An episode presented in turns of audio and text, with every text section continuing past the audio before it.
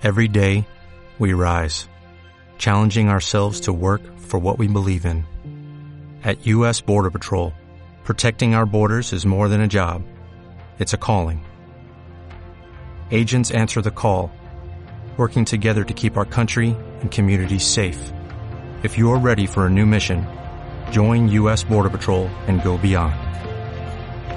Learn more at cbp.gov/careers. Oportunamente los puntos periodísticos, veraces y objetivos se reflejan en este momento. Un resumen noticioso con estilo y presencia. Radio Noticias, información de verdad, en la voz de su titular, César Sánchez. Comenzamos. ¿Qué tal? Buenas tardes. La pandemia da nueva sorpresa en Guanajuato este miércoles. La Secretaría de Salud informó que en la última jornada se registró la muerte de 49 personas y 771 nuevos contagios. Pablo Sánchez Gastelum, director de Salud Pública, quien apenas ayer daba cuenta del segundo día con casos a la baja, señaló que las nuevas cifras demuestran que la transmisión del virus sigue activa en el estado, siendo el grupo de jóvenes de 10 a 29 años el más afectado. Datos de los menores de edad normalmente ahorita no tengo la cifra precisa, pero por ejemplo donde hemos tenido ahorita mayor número de contagios, más que en los menores de edad que estaríamos hablando en menores de 10 años de edad, esto se da ahorita en este escenario en los adolescentes y en los jóvenes. Todavía tenemos una carga de enfermedad o de contagios más activa en estos grupos de edad, no en los menores de 10 años, esta parte sí quiero dejarla clara, este dato lo precisamos sin ningún problema, pero recordemos que nosotros estamos siempre muy atentos en el tema sobre todo de hacia qué grupos de edad se mueve la pandemia y vamos prácticamente dibujando en una gráfica dónde están los grupos más vulnerables que llegan a hospitalizarse, los grupos que presentan más contagios, que en este caso ahí te lo comparto, pues son los adolescentes y los jóvenes los que en esta tercera oleada se han visto más afectados. Estoy hablando de adolescentes de 10 a 19 años de edad y jóvenes de 20 a 29 años. Aún permanecen en hospitales 390 personas por infección respiratoria aguda grave, 278 confirmadas a COVID-19, de las que 112 están conectadas a un ventilador mecánico. Muy importante este tema en el estado de Guanajuato. Tenemos 390 casos de pacientes hospitalizados, de los cuales que no están conectados o que ocupan una cama hospitalaria son prácticamente 278. Lamentablemente 112 de ellos están conectados a un ventilador mecánico en una situación pues obviamente más grave, más vulnerable y bueno, importante también comentar que el antecedente de vacunación que presentan algunos de estos pacientes hospitalizados, de este total que presentamos, bueno, 58 pacientes que tenemos hospitalizados tienen cuando menos una dosis de vacuna y llegaron a enfermar. ¿Y quiénes son en este perfil o en esta caracterización? Los que se están hospitalizando a pesar de que están vacunados, las personas arriba de 60 años de edad y que tienen comorbilidades como hipertensión, diabetes, obesidad o antecedentes de tabaquismo. También es muy importante comentar este tema porque si bien la vacuna reduce mucho el riesgo de que enfermemos de forma grave y de que fallezcamos, bueno, no es infalible, debemos de seguirnos cuidando. La vacuna es una gran herramienta que nos permite en este momento, bueno, movernos con cierta seguridad, pero no hay que confiarnos. Esto se complementa pues con el uso correcto del cubrebocas y con las medidas de sana distancia. Es toda una estrategia y son varios pilares que debemos de tomar en cuenta para generar nosotros para cada una de las familias guanajuatenses entornos más seguros, Aray. 55 familias de las comunidades La Soledad y El Nacimiento fueron afectadas por el desbordamiento de un dren la madrugada de este martes. Así lo confirmó el presidente municipal de Irapuato, Ricardo Ortiz, quien advirtió que debido a la desaparición del Fonden, el Fondo para Atender Desastres Naturales, se apoyará para poner en funcionamiento la escuela secundaria de la zona, que también sufrió los estragos de la crecida del agua. En una reporta Protección Civil, por ejemplo, en el Nacimiento hubo 15 familias que de plano mejor decidieron cambiarse, porque ellos tienen una problemática ahí muy local, ¿no? Es una comunidad muy, muy, muy pequeña, muy aislada, que estamos atendiendo, pero que si no se toman medidas, digamos, ya más amplias, pues van a seguir con la misma problemática.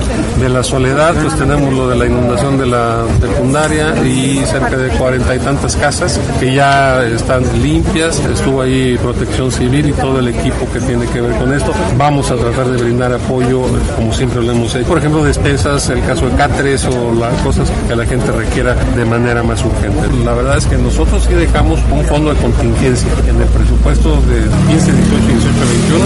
Hay un recurso precisamente para estas cuestiones y más en tiempos de lluvias. Irapuato la verdad es que cada que nos llueve, en todos lados, ya vieron lo que pasó ayer en Tula Hidalgo, antier en Catepec, nadie estamos exentos de la naturaleza, así que más vale que tengas un recurso ahí disponible. El edil también informó que no se registraron en Irapuato daños por el intenso sismo de la noche de ayer que se sintió fuerte en algunas zonas de la ciudad.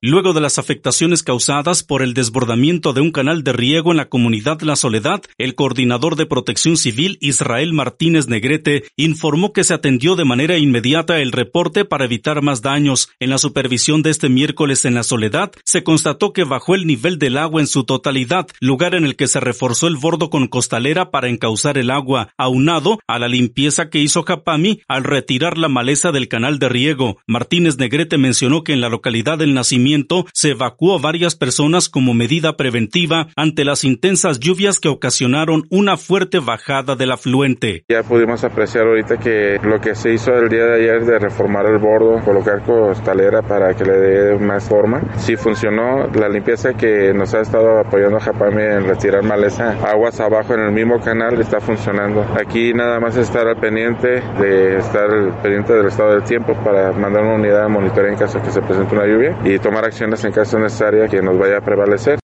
El presidente de la Comisión de Seguridad del Congreso del Estado, Rolando Alcántar, consideró que de ser necesario se debe hacer uso de la fuerza pública para desalojar a los habitantes que se niegan a hacerlo en las zonas de riesgo por inundación. Ante la creciente del Drena Basolo, Río Turbio y Arroyo Seco, han comenzado a ser desalojados algunos habitantes que viven cerca de los cauces ante el riesgo latente de inundaciones, aunque algunos se han resistido. Alcántar lamentó que se nieguen a hacerlo, ya que son focos de riesgo, por lo que exhortó a los ciudadanos a que atiendan las indicaciones de las autoridades. Esta semana que se avecina, que al parecer no va a estar lloviendo, pues ayude a creciendo lo más rápido posible los niveles. Sin embargo, pues sí es muy importante que la población afectada pues atienda las indicaciones de la Secretaría Pública. Es lamentable que obviamente no quieran dejar sus domicilios, no tanto por el tema de salud o por el tema de vivienda, sino para cuidar las pocas pertenencias que les quedan. Y aquí pues tendrá que haber una participación más activa de los ayuntamientos sobre las policías municipales con el auxilio en caso de que no sea suficiente, pues de las fuerzas estatales de seguridad pública y de las fuerzas federales sí tendrá que haber perfecta coordinación. para compartir en familia o con amigos, en tus festejos y ocasiones especiales. El delicioso sabor de Bocati está en sus pasteles, pastitas e increíbles postres. La mejor repostería fina, Bocati. Visítanos en Boulevard Díaz Ordaz, 1135 Zona Dorada. Teléfono 625-4731. Rico sabor para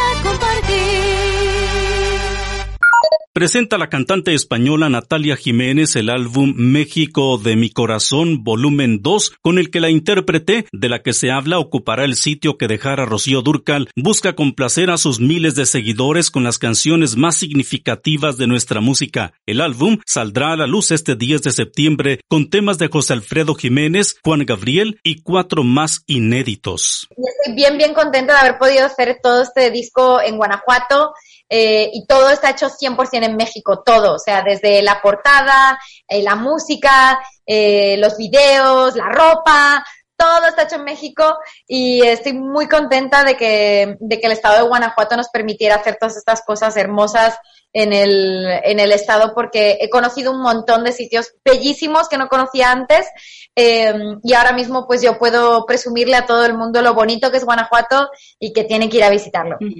Eh, y la verdad que yo siento que para este disco me dejé las más llegadoras, ¿sabes? Para este me dejé así las más de, de cortarte las venas, eh, puse cielo rojo, puse eh, no me vuelvo a enamorar, puse si nos dejan, la muerte del palomo, puras canciones así bien bonitas bien lindas eh, que mis fans me estaban rogando y rogando y rogando que tenía que meter en este disco. Y además, este se diferencia también de que hemos metido cuatro canciones inéditas que son hermosas. En la Universidad de Guanajuato, las clases presenciales se han llevado a cabo de manera adecuada para evitar contagios de COVID-19, dijo el rector general de la institución, Luis Felipe Guerrero Agripino. Lo anterior, luego de que el primero de agosto, después de más de un año de que la pandemia obligara a los jóvenes a continuar sus cursos académicos desde la virtualidad, la universidad abrió sus puertas para recibir a los alumnos de manera presencial. Cuestionados sobre si se han detectado contagios al interior de la casa de estudios, Guerrero Agripino se limitó a contestar que se cuenta con un modelo de tamizaje cuyos resultados serán dados a conocer más adelante. Hasta ahora, bien, desde luego un enorme compromiso de la comunidad universitaria, de la comunidad estudiantil y ambientándonos a nuevos escenarios, en eso estamos. ¿No se han detectado casos de contagio entre alumnos o profesores? Bueno, tenemos un modelo de tamizaje, daremos a conocer cómo va y justamente nuestro modelo nos permite los casos que así suceda, establecer las estrategias necesarias para asegurar el seguimiento en los grupos correspondientes. Sinfonía del Fauno por Israel López Chiñas. Entregan paquete económico 2022. Gobierno federal revela, no suben los impuestos ni la deuda. La entidad con agua al cuello simiente de país, el instrumento legal que servirá de base a fin de integrar el ingreso nacional, presupuesto y gastos, el paquete económico 2022 que el Poder Ejecutivo entregó al Congreso de la Unión para su estudio, análisis y aprobación, que afectará directamente las aportaciones de los estados de la República, además de ser asiento para la integración de paquetes económicos locales que deberán aplicarse el próximo 2022. El encargado de llevar la propuesta a la Casa Legislativa fue el secretario de Hacienda y Crédito, Rogelio Ramírez de la O, quien desveló que las iniciativas llevan mensaje de aliento para el desarrollo económico por el bienestar comunicó que no se incrementan los impuestos y que la Secretaría de Salud tendrá el alza del 27.6% para enfrentar la pandemia. El secretario Ramírez de la O argumentó